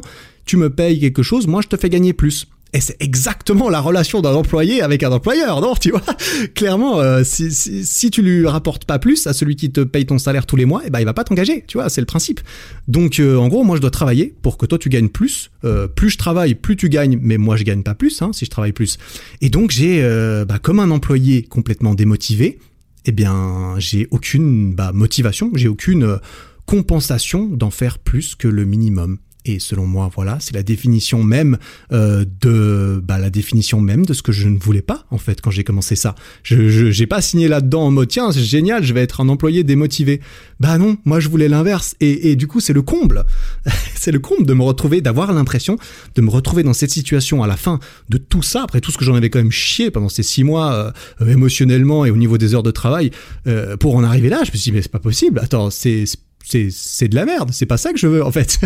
Et donc tu comprends que euh, que mes pensées et ce que j'ai écrit sur mon papier n'étaient pas exactement alignés euh, au moment de la défense de mon master. Donc début septembre 2017, euh, le 4 septembre, hein, je me souviens bien, j'avais ma présentation de master. Donc genre une semaine avant, il fallait que mon mémoire soit fini, terminé, que je l'envoie à mon prof qui puisse le, voir un petit peu avant que je présente, euh, que je défende ça devant lui, devant lui et un expert. Donc on était seuls, euh, les trois, lui, l'expert et moi, dans un grand auditoire. J'étais tout seul devant avec un PowerPoint. J'ai dû faire une présentation de une heure. Une heure, c'est long. Hein. Enfin, vraiment, ça a été encore beaucoup de travail, évidemment, d'avoir à préparer cette, euh, cette, cette, cette de défense. Mais voilà, euh, au final, tout est bien qui finit bien. Je passe un peu pour, euh, bah, je passe un peu pour le mec qui a lancé son truc et qui a réussi et que son truc il est prometteur. Et, euh, et je suppose que c'est pas faux. Hein. C'est, apparemment ce que j'avais plus ou moins fait quand même, je pense. Euh, mon prof, il, il comprenait rien, tu vois. Lui, euh, il, il, il, comprenait rien du tout à Facebook et à tous ces trucs. Lui, il a dit OK, fais un truc hors sujet, ça va être marrant. Et euh, et, euh, et du coup, il m'a suivi. Il, tu vois, il, a été obligé de me croire, je suppose sur sur certains trucs. Quoi qu'il en soit, il était convaincu. Manifestement, il était très content. Euh, j'ai eu une très bonne note pour pour cette cette défense et euh, pour ce, papier du coup et euh, au point même qu'à la fin de ma de ma de ma défense le prof euh, il est venu me parler et m'a dit euh, euh, il m'a dit qu'il aimerait bien que je l'aide pour faire la promotion des nouveaux masters de finance de l'année suivante parce que là Là, il y avait qu'un seul master en finance et l'année d'après, il voulait scinder le master en plusieurs. Il voulait qu'il y ait un master finance entrepreneuriat, un master finance euh, euh, fintech, je sais pas quoi. Enfin bref, j'y comprends rien de toute façon à tout ça. Et, euh, tu vois, je l'avais convaincu manifestement. Hein. Alors ça n'a jamais donné suite. Je lui ai dit ouais, on reste en contact, euh, ça marche, on va peut-être pouvoir faire quelque chose. Euh, sauf que bah voilà, hein, euh, quoi qu'il en soit ça ça n'a rien donné. Mais euh, mes études étaient donc terminées quand je suis sorti de ce truc. Purée le, le, le relâchement quand même, hein, parce que je te parlais de mes études. Euh, dans l'épisode 1, ça fait ça fait un moment un moment en avant, ça fait un moment que je parle depuis. Euh, bah là là c'était la fin, c'était finalement finalement la fin de mes longues études universitaires qui m'ont pris quoi 7 ans, 8 ans en tout avec toutes les pauses et les années que j'ai fait entre deux. Euh, ouais, et là c'était c'était fini. Finalement, c'était fini. Sauf que je me retrouvais maintenant euh, dans une situation où bah euh, rien n'était fini, au contraire. Euh, tout ne faisait que commencer ou recommencer. Énormément de questions étaient encore ouvertes, bah du coup pour la suite de ma vie. Hein, et là je me retrouvais pile dans une grosse transition, hein, la grosse transition entre les études et, et la vie professionnelle active et voilà, tu sais dans quel état d'esprit j'en étais avec mon agence entre guillemets parce que c'était toujours une agence entre guillemets, tu vois, c'est un bien grand mot hein, agence. C'est pour se la péter que tu mets agence, c'est comme quand tu utilises nous au lieu de je alors que t'es tout seul. Quoi qu'il en soit, bon business je le trouvais pas ouf, j'avais pas de motivation et, forcément si j'ai un business pas ouf et j'ai pas une méga motivation, bah faut pas croire que je les rendais ultra riches mes clients, hein, on va pas va pas se mentir non plus. J'avais probablement réussi à vendre un piano euh, pour euh, le magasin grâce à Facebook. En tout cas, le doute était permis, on n'était pas sûr. Est-ce que le mec est vraiment venu parce qu'il a vu Facebook ou pas? Euh, Le doute était, per était, était permis, mais c'était suffisamment suffisant pour moi pour justifier un petit peu ma présence et mon salaire, hein, parce que si pendant six mois les mecs te payent 1000 balles par mois et que tu leur rapporte rien, ils vont très très très très vite te virer, tu vois. Donc euh, maintenir les clients, ben ça ça te rapporte pas plus d'argent, mais tu es obligé de le faire bien parce que sinon il se passe euh, bah sinon tu te fais tu te fais virer. Donc euh, voilà, au final J'étais pas le pire, j'étais pas le meilleur. Euh, je leur ai pas fourni des résultats absolument extraordinaires. Je pense pas que j'ai révolutionné quoi que ce soit dans, dans leur business. Hein. Je vais pas, je vais pas me glorifier à ce niveau-là. Euh, voilà, ça, ça, reflétait bien mon engagement et mon enthousiasme, mon enthousiasme qui était de moins en moins présent au fil des mois que j'ai passé à bosser avec eux. Et je me souviens, à la fin, c'était ouais, c'était vraiment la corvée. C'était vraiment la corvée de ma vie de devoir aller programmer des posts Facebook euh, de photos de piano et de machin que j'avais été prendre dans leur dans leur truc. Donc c'était pas du tout ce que je voulais au départ. Moi je voulais un truc euh, cool, motivant, mon propre patron, mon propre business, tout ça. Et, et du coup tout ça, ça a mouru. Voilà, c'est mort gentiment dans ma tête et ensuite c'est mort concrètement entre octobre et novembre, donc euh, un mois, euh, plus ou moins un mois et quelques après euh, avoir défendu mon, mémoire. J'ai continué un peu à faire ça, je continue de gagner un peu d'argent, j'avais rien d'autre à faire, je savais pas trop ce que je voulais faire de ma vie, tu vois. Je commençais à chercher un peu des, stages en banque, des, conneries, parce que je, savais pas ce que je voulais faire, je savais que je voulais plus trop faire ça, mais j'ai quand même continué un petit peu. Bref, j'ai fini par couper les relations avec mes clients, j'ai fini par leur dire, bah écoutez, désolé, mais... Euh, bah, je vais me reconvertir dans autre chose. Voilà, désolé, je démissionne entre guillemets. Enfin bref, c'était pas, il y avait pas de contrat de travail, c'est juste une prestation de service. Donc euh, je pouvais me barrer quand je voulais, ils pouvaient me virer quand ils voulaient. Et puis du coup, il y avait pas de, il y avait pas de souci. En plus, le, magasin de piano, ils étaient relativement d'accord hein, pour que je parte parce que ils étaient carrément d'accord même, je crois, parce que voilà, au bout d'un moment, euh, ils, ils étaient pas sûrs d'être convaincus de la plus-value énorme que je leur apportais. Et je peux pas leur en vouloir pour ça. Et donc je me retrouve là-dedans. Alors c'est pas juste à ce moment-là, évidemment, toutes ces pensées de qu'est-ce que je vais faire, de pourquoi ça n'a pas fonctionné comme je voulais, qu'est-ce qui n'est pas comme je l'espérais. Tout ça, ça s'est fait progressivement. Ça s'est fait entre euh, la fin de l'écriture de mon mémoire jusqu'au moment où j'ai dit euh, désolé, je bosse plus avec vous. Donc ça m'a pris plusieurs mois évidemment, mais en gros le processus global, c'était que bah toutes ces, ces, voilà ces pensées m'ont rattrapé. L'idée de base, c'était de bosser pour mon propre business, de le faire grossir c'était pas de travailler pour le business de quelqu'un d'autre et de faire grossir le business de quelqu'un d'autre.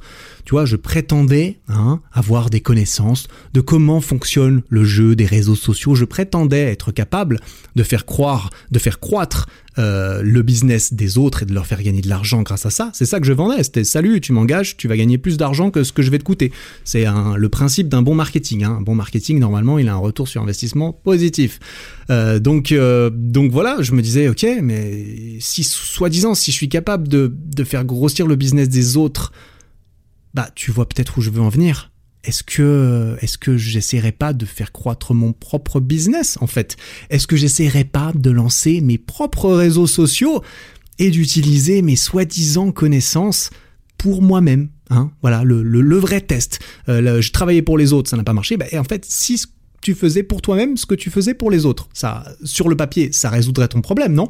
Euh, Et en plus, bah du coup, ça me servirait encore une fois de test pour vérifier ce dont je suis capable parce que j'avais pas la, la confiance en, moi ultime euh, à la fin en mode euh, tu m'engages tu vas devenir euh, tu vas décupler ton chiffre d'affaires tu vois. J'étais pas j'étais pas hyper folichon à, à, au niveau de mon expertise à ce niveau-là, j'avais pas l'impression d'avoir prouvé grand-chose. Donc je me suis dit, ok, bon bah voilà, tu n'avais, tu n'as rien prouvé en termes de performance et de résultats. Pourquoi? Peut-être parce que t'étais pas motivé, parce que tu bossais pas pour tes propres résultats ben écoute, Eric, ce que tu peux faire, c'est essayer de bosser pour tes propres résultats, pour tes propres réseaux, et de te prouver à toi-même que en fait, t'es peut-être quand même capable de faire quelque chose. Enfin, de te le prouver, bah de voir en fait, de tout simplement essayer, parce que j'avais pas essayé, j'avais jamais essayé vraiment avec une grosse motivation, comme celle que j'avais au départ pour lancer mon agence. J'étais très motivé, et ensuite ça s'est effrité, érodé au fur et à mesure où je me suis rendu compte de la réalité dans laquelle j'étais en train de me, de me, bah, de me construire, et c'est pour ça que tout a changé. Voilà. Et du coup, tu connais un petit peu, euh, tu connais un petit peu la suite de l'histoire, hein, j'imagine. Je vais pas beaucoup plus euh, continuer dans, cet épisode euh, la suite de l'histoire, mais mais voilà, ma première vidéo YouTube est sortie deux mois et demi après la défense de mon master. Le 17 novembre 2017, hmm, j'ai sorti ma première vidéo sur YouTube, sur la chaîne Eric Flag, qui comptait, euh, non, elle comptait quoi? 38 abonnés, je crois. Elle comptait quand j'ai sorti la vidéo. Parce que j'avais un compte Instagram, euh, j'avais genre 8000, euh, je crois que j'avais 8000 abonnés sur Instagram. Et, quand j'en ai parlé, il y en a quand même 38 qui sont allés s'abonner, tu vois. Tu vois à quel point le transfert entre Instagram et YouTube, waouh, c'est de la putain de bombe. et pourtant, euh, je m'appliquais sur Instagram. Hein. Clairement, ça faisait un petit moment que j'avais commencé Instagram. Ça aussi, ça m'a aidé à avoir un peu confiance, mais c'est clairement l'occasion d'une autre histoire. Hein. C'est l'occasion de l'histoire de comment j'ai commencé sur YouTube. Euh, à partir du début, le début c'est Instagram et c'est même Snapchat, euh, le tout début, mais ça c'est l'occasion d'une autre, euh, d'une autre histoire dans laquelle je te raconterai, bah voilà, hein, euh, parce que finalement j'ai commencé par commencer, j'ai fini par, euh, par, par me dire tiens, je vais faire mes propres réseaux, je vais faire mes propres, mon propre contenu et je vais utiliser mes propres connaissances, soi-disant, pour, pour faire grossir tout ça.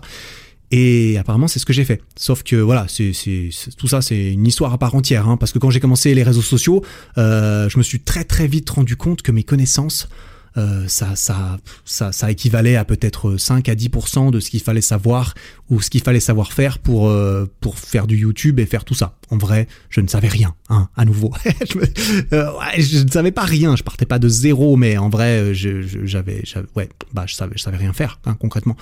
faire des vidéos, c'est encore autre chose, clairement.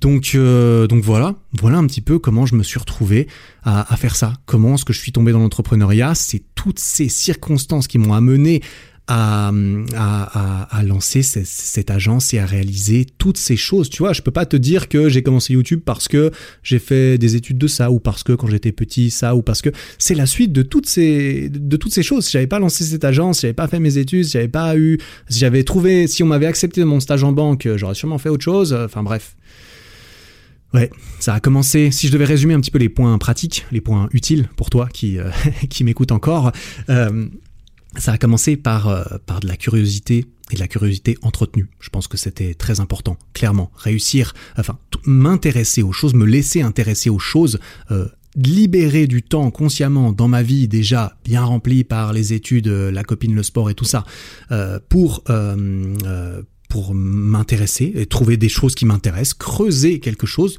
euh, qui m'a intéressé. Le marketing, ça m'a intéressé. J'ai creusé, ça a fini par crocher. Toutes ces choses que j'ai consommées ont fini par me faire émerger une idée. Hein. Je me suis dit, tiens, et si je lançais cette, cette agence En plus, il y a cette formation qui pourrait m'aider. Ouais, ça me semble... Allez, pourquoi pas J'avais la confiance en plus, du coup, manifestement. Euh, ensuite, il a fallu réunir les conditions autant que possible euh, avec ce que j'avais pour que j'ose me lancer. Et là, du coup, j'en ai parlé. Voilà, le timing était était plutôt bon. Hein. Au final, c'était parfait le timing parce que j'ai pu faire ça en même temps que mon mémoire. Donc, euh, on peut voir. Enfin, tu vois, c'est ça n'a pas marché cette agence parce que j'ai arrêté mais pour moi c'est pas du tout un échec. Euh, je regrette absolument rien parce que ça m'a permis de faire mon mémoire. Donc de toute façon c'était déjà win, hein, et ça le win il était soi-disant bon sur le papier dès le départ si je le faisais et c'était une bonne pression du coup. Euh, mais euh, mais en plus c'est à la suite de ça que je me suis rendu compte que bah c'est à la suite de ça que je suis parti sur YouTube. Donc forcément c'était une bonne chose, tu vois, parce que je suis très je suis très content aujourd'hui vu que trois ans et demi après cette première vidéo, eh bien j'en fais encore. Donc donc voilà, le timing était bon pour lancer ce projet. Après, il a fallu mettre le boulot, hein, clairement. Tu vois, faire la préparation, c'est beau, trouver une idée, c'est génial. Oser se lancer, c'est encore mieux. Sauf que, sauf qu'après, il faut faire le, il faut faire le boulot. Autant euh, dans la préparation que sur le terrain, euh, les mains, les mains dans la boue, à se faire euh, claquer la porte au nez. Ben, c'est encore, c'est encore quelque chose. Et à ce moment-là, t'as encore rien réussi, tu vois, concrètement. Ah, c'est vrai, je, suis pas sûr que je suis en train de vendre beaucoup de rêves. je sais pas si je suis en train de vendre beaucoup de rêves avec tout ça. Non, mais en vrai, il y a pas de rêve à vendre. C'est pas facile, hein. C'est pas facile. Euh, euh, tomber dans l'entrepreneuriat, tout ça, réussir. Bah, écoute, moi, j'ai pas l'impression que c'était facile. J'ai l'impression que je m'en sors bien aujourd'hui, mais que le chemin était long, et était pas facile et qu'il a fallu s'accrocher quand même. Et heureusement que ça m'intéressait vraiment toutes ces choses et qu'à chaque fois, j'arrivais à m'accrocher au truc qui m'intéressait. C'est pour ça que les gens ils disent que tu fais pas du YouTube si t'es pas passionné. Tu vois, tu fais pas des vidéos YouTube si t'aimes pas ça. Et je suis assez d'accord. Hein. C'est beaucoup de travail, euh, c'est très entrepreneurial. Faire des vidéos, ça te permet pas de gagner ta vie très facilement. Il faut faire du business à côté, il faut faire d'autres trucs, euh, sinon c'est très très dur. il faut le faire longtemps et c'est comme lancer n'importe quel projet entrepreneurial. C'est comme lancer une boîte. Tu vois, lancer une chaîne YouTube, c'est lancer une boîte. Écrire un livre, euh, vouloir, ouais, enfin bref, tu vois, c'est c'est c'est pas facile, mais c'est extrêmement enrichissant et de toute façon, tu en apprends. À partir du moment où tu, où tu ne te mets pas dans des situations précaires pour lancer ton projet. Tu vois, si tu risques euh, euh d'être à la rue, c'est c'est peut-être pas le bon moment pour lancer ce projet. Mais si ce n'est pas le cas, si tu juges, si tu estimes le pire scénario qui peut se passer si tout foire et que c'est juste toi qui dois retourner toquer chez tes parents pour habiter chez eux six mois pour euh, rebondir sur tes pieds, eh bien peut-être que ça vaut la peine de, te lancer et de prendre ce risque. Tu vois, ça c'est propre à chacun, bien sûr. Donc euh, voilà, aller sur le terrain, faire le taf, réussir, et ça c'est très important. Du coup, c'est un truc là euh, quand, quand, je parle de quand je parle de tout ça là aujourd'hui, je me, je me rends compte à quel point c'était important de se remettre en question constamment, tout le temps, et de, et de chercher à comprendre pourquoi ce que tu fais ça marche pas, parce que ça sert à rien, ça sert à rien de continuer encore et encore à faire la même chose si ça ne marche pas, en espérant que ça change, tu vois. Ça, euh, il me semble que c'est la définition de la folie d'après euh, Einstein, c'est de faire toujours la même chose et d'espérer un, résultat différent. Et vu que Einstein c'est un mec intelligent, je pense qu'on peut se mettre d'accord sur le fait que euh, que des fois il a raison et que c'est peut-être pas lui qui a dit ça, mais que ça me semble assez intelligent. donc se remettre en question, c'est comprendre. ok, ça marche pas ce que je fais Qu'est-ce que je peux changer? Les restaurants, ils me disent tous non. Est-ce que du coup, il faut peut-être que je change quelque chose? Est-ce qu'il faut que je remette en question ma technique d'approche, comment je présente les choses, euh, à qui je présente les choses Et c'est ça que j'ai décidé de remettre en question. J'ai testé une autre approche. J'ai persévéré encore et finalement ça a marché euh, plus ou moins jusqu'à ce que je comprenne que c'était pas ce que je voulais en fin de compte.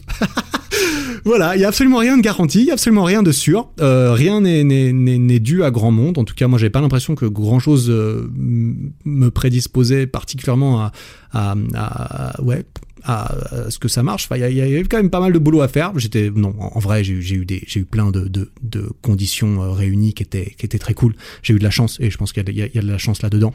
Mais la chance, voilà, forcément, elle se provoque aussi.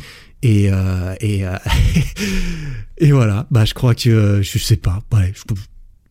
Quoi qu'il en soit, j'aurais pu m'arrêter là, j'aurais pu m'arrêter à la fin de, cette expérience et, j'en serais parti déjà avec tellement d'expériences enrichissantes et de connaissances aussi, que j'ai appris énormément de choses, hein, euh, que ce soit dans euh, le, marketing, tout ça, mais aussi la prospection, lancer quelque chose, lancer un projet. Ça, tu peux aussi réussir à le valoriser, je pense, devant un, employeur. Euh, certains en voient la, la valeur, en tout cas, je pense. Et puis euh, voilà, finalement j'ai décidé de repartir à partir de là avec ce nouveau bagage, de tester une nouvelle direction, d'ouvrir euh, ma chaîne YouTube. Et apparemment, je crois que cette fois-ci c'était la bonne, manifestement. Euh, voilà. Bah écoute, je crois que j'arrive à la fin de cette histoire quand même. Hein. Finalement, ah, finalement, ce fut, ce fut assez long. J'espère que ce, ce petit parcours t'aura intéressé, t'aura servi, t'aura aura pu t'apporter quoi que ce soit si tu cherches, euh, voilà, si ça t'intéresse, ce milieu de l'entrepreneuriat. J'ai l'intention d'inviter un ou deux, euh, une ou deux personnes peut-être euh, sur le podcast pour parler un petit peu aussi d'entrepreneuriat. J'ai quelques connaissances, amis qui, qui, qui, qui, font ça, qui ont testé des choses. Ça peut être intéressant de, d'en parler, d'en parler un peu. Ça fait partie des choses qui me passionnent, tu vois. L'entrepreneuriat, ce que je fais, le côté business de, de ce que je fais sur YouTube me passionne énormément. C'est pour ça que je le fais et c'est pour ça que je, et, et, je pense qu'un, qu'un, qu'un YouTuber qui réussit bien, c'est quelqu'un qui, qui a une fibre de business euh, relativement développée ou euh, qui a quelqu'un euh, à ses côtés qui l'a. C'est la même chose pour un restaurant, tu vois. Pour en revenir au restaurant, euh, le, le, cliché du, du, restaurant qui ne fonctionne pas, parce que la plupart des restaurants ne marchent pas, ça c'est assez connu, soi-disant, bah, c'est que le mec qui a ouvert son restaurant, c'est juste quelqu'un qui est amoureux de la cuisine, quelqu'un qui adore cuisiner, qui adore faire plaisir aux gens avec de la bonne nourriture. Sauf que quand il se rend compte qu'en fait il est plus cuisinier, mais il est chef d'entreprise, qu'il a des employés, qu'il a des fournisseurs, qu'il a de la comptabilité à faire et qu'il a tous ces trucs pour lesquels, bah en fait euh, il n'était pas amoureux de base, et eh ben il se rend compte qu'il aime pas ça, que ça foire, que c'est difficile. Euh, voilà, c'est pour ça que être un artiste, mais euh, être intéressé par le côté business, bah ça t'aide à vendre tes créations, que ce soit de la bouffe, des vidéos, des livres, quoi que ce soit. Voilà, bah bref, je sais pas où je vais avec tout ça. J'espère juste que ça t'aura servi, que mon partage d'expérience t'aura servi à quelque chose. En tout cas, je t'encourage à tester des trucs. Hein, je t'encourage à tester des trucs qui t'intéressent, à trouver le temps de, t'intéresser à plus de choses et à persévérer quand tu trouves quelque chose qui t'intéresse, tout en te remettant constamment en question au fur et à mesure du processus d'exploration et de, et, de, et de lancement et de, et de mise en action de tout ça. Voilà. Ben, merci voilà, je crois, que c'est tout. J'ai plus grand chose à dire. Merci de, m'avoir écouté. Merci encore beaucoup pour ton temps, ton attention. Euh, voilà, on se retrouve jeudi prochain, probablement, si tout va bien, pour un nouvel épisode. En attendant, travaille bien, prends soin de toi. Ciao